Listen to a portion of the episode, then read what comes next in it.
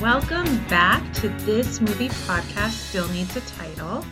This is Deanne. I'm happy to be here today. I have so much to talk to you about. It has been a very busy time in movie in movie dumb, movie dumb.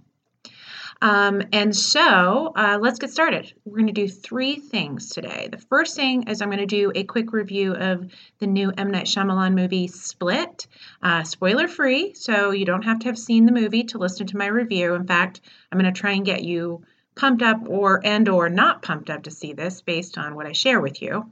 Um, and then the next section, we'll just do a couple of reviews on Sundance. I really let you guys down. I um, had some sickness in my house, and we ended up missing a lot of our Sundance um, watches. So I've only seen two since we last connected, um, but I do have um, a marathon coming up today and tomorrow of four additional movies. So I'll be bringing you reviews of those. And then the last section, um, I've been busy watching a lot of things, not as much Sundance as I wanted, but I've basically busted through 14 different um, pieces of work that I want to um, rate for you in three categories of you totally need to see this, let's do it. Okay, maybe you want to see this depending on who you are, or don't see this. I don't feel like those are the official category names, but I'm just working through it. Like everything, we just work through it. Um, okay, let's get started with M. Night. I see remember that. Everyone remembers that. That was movie genius. I will tell you that um, I am in the world of M. Night fandom. Um, not everybody is. I know it's not for everybody. There's a lot of complaints that could be made about some of the script writing and some of the flaws in many of the narratives that he has put together and some really, really big movie disasters. But overall, I will never forget the first time I saw The Sixth Sense. Sixth, Sixth Sense. Okay, so you guys need to know that I really debated if me having a movie podcast made any sense because I know I have this lisp. And when I say things like sixth sense, I mean, it scares me. And then I feel bad for you, but it's okay. Um, so, M. Night, okay. Um, not a perfect track record. We know this. Um, I just saw the movie Split and I dug it. And um, I thought it would be fun to talk a little bit about my M. Night list of top five um, that he's put out and let you know where Split falls into that. And then I have a really, really special treat for you for listening.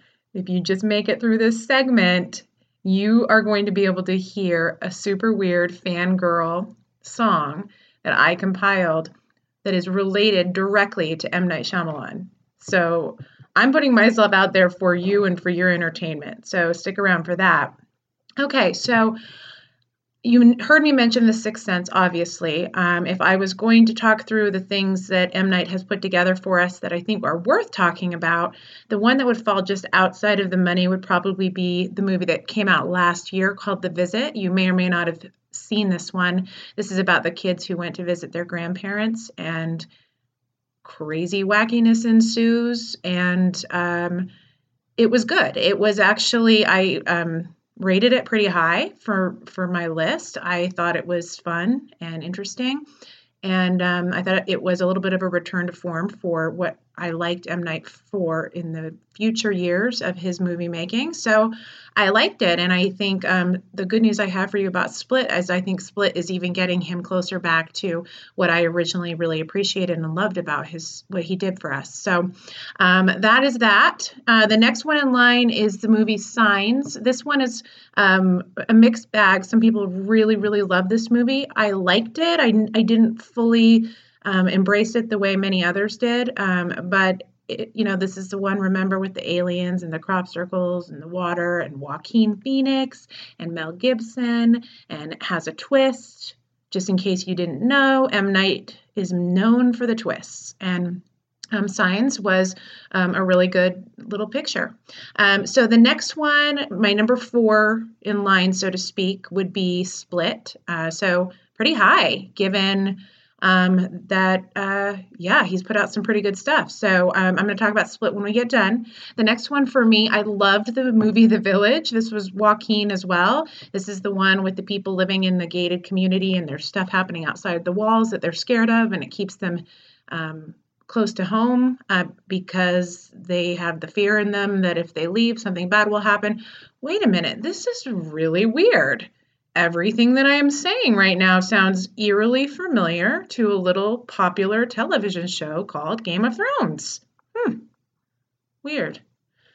So uh, now, uh, number two for sure, and it's a big gap for me. So it's like if the village was hanging out kind of in middle ground, like this is good, I like it, it's fun, whatever, then you take a big, huge leap, um, and Unbreakable remains so high for me. I loved this movie. Um, this was the one with Bruce Willis, uh, who was in the train accident, and through the course of a very kind of muted storytelling device, you find out. Spoiler alert, alert folks, I'm going to spoil this movie. Uh, it was made in 2000. So that was 17 years ago.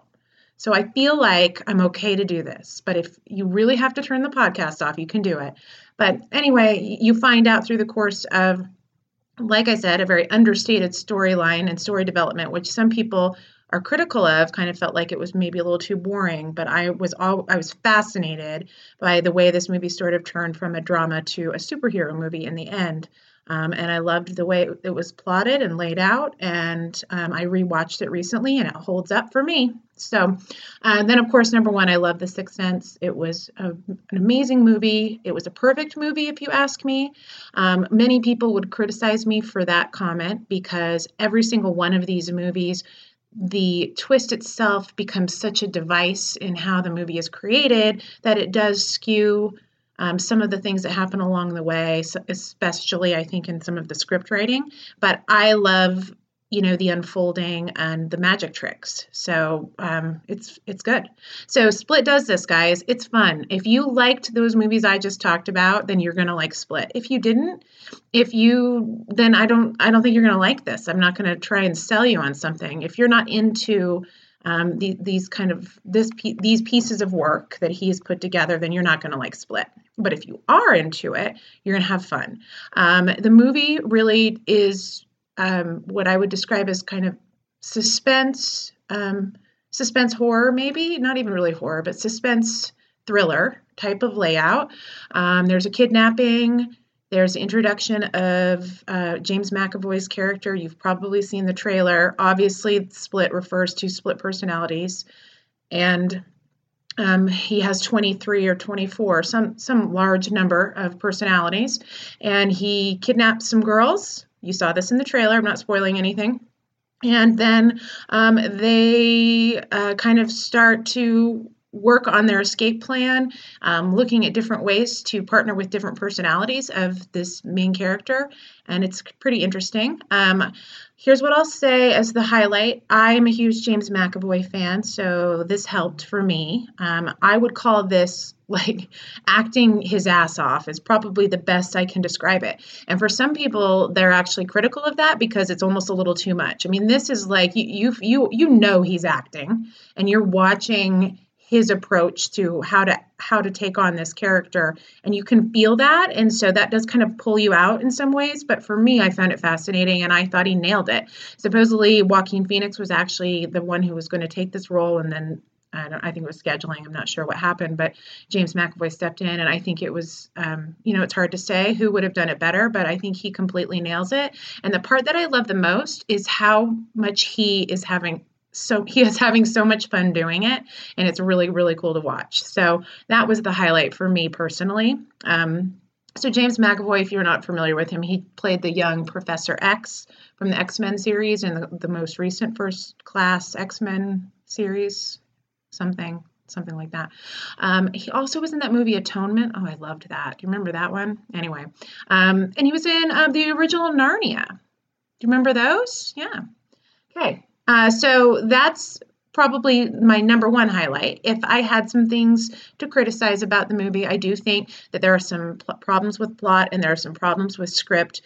that are again i think related to trying to get you off the scent of the quote unquote twist and so it's sort of this feeling where you're like okay people wouldn't really do this or say this oh okay maybe that's because there's he's trying to make me sniff out that maybe this is the direction of the twist or that these people are acting weird. And so this must be uh, you know we, we must be onto something here. That i found that distracting. Um, in particular there's a couple of actresses in this who um, I feel like uh, don't know how to take that script and make it feel.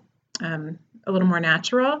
You know, I don't think that M Night always has the best uh, scripts, but I think that the best performances have, and you get the right actors doing it, like James McAvoy, they can take a script and make it amazing. And then some people kind of fumble through it. So you see a little bit of that here. Um, there are some dark themes, uh, the darkest that he's ever put out. Um, and it never goes all the way there in terms of the dark side, but I will tell you it gets pretty close. And there's a couple of stomach turning moments for sure. So just know that going in. Um, and um, I think that the movie comes to a really lovely conclusion. And obviously, we're not going to get into that. So you decide if you think this movie is for you. Um, if you see it, I really can't wait to talk to you about it because um, it's one of those movies that you know you just have to see to be able to um, really understand. Um, there's, I think, really kind of there's the conclusion of the movie, which certainly has a twist to it, and there's also kind of a secondary twist. Um, so look for that. It's fun, enjoy, and uh, now, without further ado, okay. So I mentioned how much I love the movie Unbreakable. One of the things I love about the movie Unbreakable is the score. And I don't know if you remember it, but it, it's kind of just this heavy sort of techno beat, but I just there was it, it overlays a couple of scenes in the movie that I really love and I and I was really drawn to it to the point that I wrote a song um, the lyrics and the melody, and I brought it to my brother Matt, who, as you guys remember, is the Chinese rock star that we talked about and he um, put it to some music kind of from the inspiration of the unbreakable movie and this is what it was this is what i created for you. So please enjoy this. It's a song called superhero um, and it is 100% in honor of the movie unbreakable. Yes i am a dork. Yes i have a movie podcast because i love movies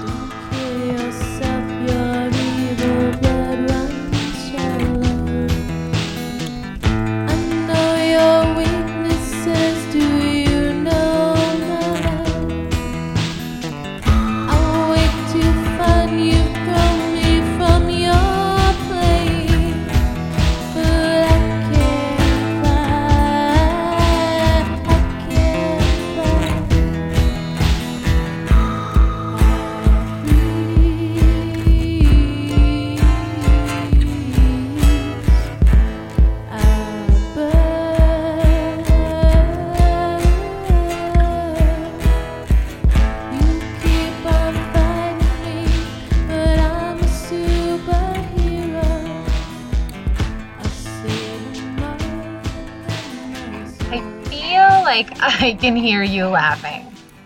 And that's fine. I get it. It's a little bit lame, but it is what it is. And it's part of me. So there you go. Um, so enough on M Night. Let's move on to a very quick little Sundance recap. I saw just two movies. Um, the first one is a movie called Colossal. Uh, which comes from a director uh, named Nacho Vigalondo. He's from Spain. He is known for primarily movies in the horror genre, uh, suspense genre, and he's put together this kind of interesting little um, cross genre flick uh, that revolves around um, what I would call a very classic indie movie plot that um, is juxtaposed with more of a monster movie. And um, that's really all I want to say. Um, Anne Hathaway and Jason Sudeikis star in this movie. Um, it will come out this year, I'm sure, and I think it's worth seeing. It's a slow start, but um, a really nice payoff. It's definitely Anne Hathaway's movie. I think she's really great. And um, the best part about it, I think, is the setup makes you feel like you were seeing one thing, but then the movie kind of evolves into something else. And that really worked well for me. So I would suggest it. Um, I saw another movie that I definitely don't want you to see. I mean, see it if you want, but I'm just going to tell you let me see some duds. Let me kiss some frogs so that you don't have to. Um, and this is a movie called Little Hours. Again, um, another writer director. His name's Jeff Baena. I think I'm saying that right. The movie that maybe you'd be most familiar with if you're into independent movies would be Life After Beth, um, but which starred Aubrey Plaza from Parks and Recreation. Um, so if you're familiar with Aubrey, she actually was a producer on this movie, um, and she's one of the stars in addition to Alison Brie of Community, and you also have Kate Mirocucci from Garfunkel and Oates, and uh, you also have James Frank. No, not James. Sorry. Wow. Excuse me. Dave Franco, brother of James. You have John C. Reilly. Wow, Dan, that sounds like a great cast. What could go wrong? I know. Fred Armisen's and what? Fred Armisen? Wow, that sounds great. And Molly Shannon? Molly Shannon's in this too? Well, I don't really see how this could be a bad movie. Let me tell you, it is. There is one scene in the entire runtime that made me laugh, and it was Fred Armisen, and it's certainly not worth the price of admission, but it is a really great little comedic bit um, where basically he's taking these people in 18th century uh, convent world. Listen, okay, here's what I'll tell you. Um, compare it to Your Highness, compare it to year one, which were those comedic movies that tried to put you in a period of time and help and then bring comedic bit to that. That's what this was. Uh, this is centered around um, a convent and the sexual awakening of three nuns during a time when being a nun wasn't necessarily a choice. It was more of something that you were um, kind of uh, fall that you would fall into due to not being married off appropriately or a series of other events. And so um, there's an old, I, I, guess, kind of story that uh, this director took his inspiration from about nuns who, uh, or excuse me, about a gardener who impregnated three nuns um, at some point in history. So that's what this is. And it gets crazy. And like I said, there's a couple of redeeming moments. But with this amazing cast, this should have been a really good movie and it just didn't hit all the notes. So, like I said before, Colossal I dig, Little Hours I dig in.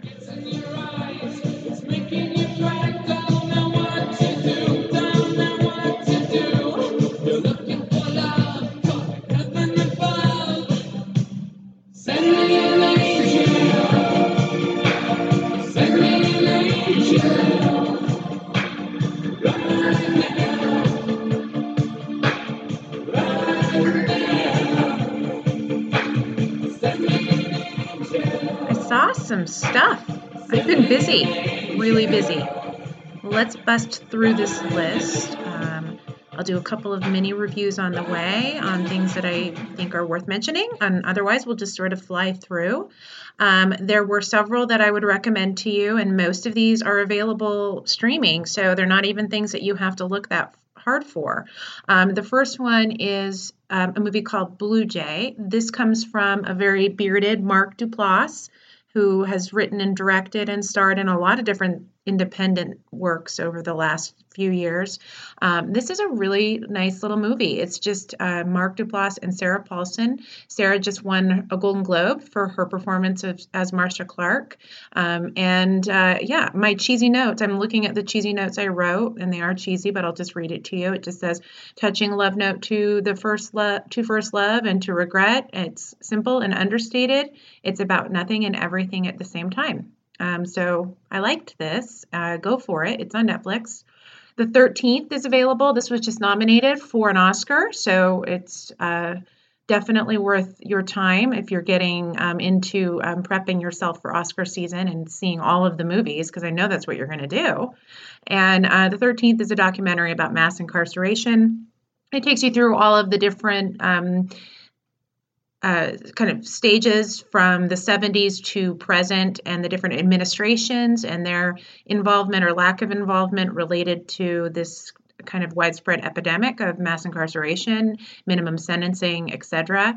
Um, this is uh, from Ava DuVernay, who I'm a big fan of. She did Selma, which was the kind of uh, historical look at the, um, that particular um, part of Martin Luther King's life. That came out a couple of years ago, and she was up for Best Director for that. She's also Sundance alumni. She's done some other things, and um, I just you know am into women filmmakers so i love her for um, what she's doing this is a really good documentary i have to say that I feel like sometimes when I watch um, things where I'm just really trying to learn something and focus on that, it can be distracting when we're trying too hard to put really artsy, creative elements in it. There's a lot of interview scenes where it's like these weird long shots down a hallway or like the side of someone's head and the camera panning around to the front. And I'm just, you know, in my documentary watching, those it's just not really something that I need. So that would be my one critique, but this is a very interesting um, documentary. I highly recommend it. The next movie I saw that I would recommend to you is uh, also available streaming on Amazon Prime right now. It's a movie called Life Animated. It's also nominated for an Oscar for Best Documentary. And this is the story of the young man who um, was on the far end of the spectrum, uh, the autism spectrum, uh, basically. Um, around age three or four was completely mute and not really communicating and um, he had a breakthrough in communication as a result of his love and affection for Disney movie and Disney characters, in particular Disney sidekicks. And um, this is the story of how that little boy grows up into a man and is working to um, be being independent in the world. And it's very touching um, and really good. So see this. Um, another one that is out there, this one you would have to purchase on demand, but it is available to purchase. It's uh, or rent, basically, I should say. Um, this is a movie called Christine. Uh, this is a story of Christine Chubbuck, who's a news reporter from the 70s, who's known for essentially attempting suicide on the air. She struggled with mental illness, and um, um, this movie is just a scripted telling of that story. There's also a uh, documentary that's related to this that's a story about an actress who's preparing to play Christine Chubbuck and about that process and kind of getting in the head, what it means to get in ahead of a character like that. Um, that's called Kate Plays Christine. The, both of these were at Sundance last year. I haven't seen Kate Plays Christine yet, but I really liked Christine. It's starring Rebecca Ferguson, who, if you uh, you will know from the newest Mission Impossible movie. I'm convinced she needs to take that franchise over from Tom Cruise because she was, I think, the highlight of that last one. Um, and so she's here and uh, she does a really great job. Neal Brennan, Three Mics. Whether or not you want to call this a movie or not, you can argue that if you want to. I feel like you're not going to. Um, Netflix uh, available, and it is a basically um, you know 90 minute special uh, that he put together that kind of takes on the form of a comedic special, but um, he does something a little bit differently. Basically, has three different mics set up. Uh, one that is for his stand-up, one is that is for more of kind of these one-liner liner comedic things that he wants to bring out, and then the last one or the middle one, um, he comes to and speaks much more um, personally about life experiences of his own and his struggles with depression. Um, and it's very serious and touching, and you get to juxtapose it with his stand up. Um, and it's really interesting. And um, I, I was um, kind of inspired by how raw and honest he was. Um, it's not for everyone, as I said. It gets a little dark, and obviously the comedy.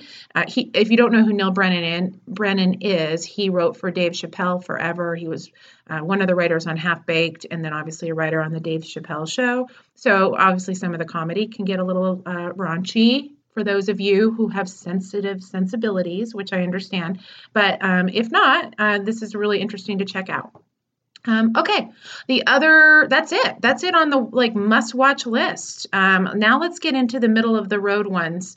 If you're wondering why I was playing Send Me an Angel at the beginning of this, I'm going to tell you now. It is because I watched the movie Rad, which is just so much fun. 1986, Lori Loughlin from Full House is in this, and it's about BMX biking, I suppose, and it's well known for the scene of Lori Loughlin and the main character dancing on bikes to send me an angel. Um, so, for those of you who have not watched this in a while, I'm going to tell you it holds up. I thoroughly enjoyed it.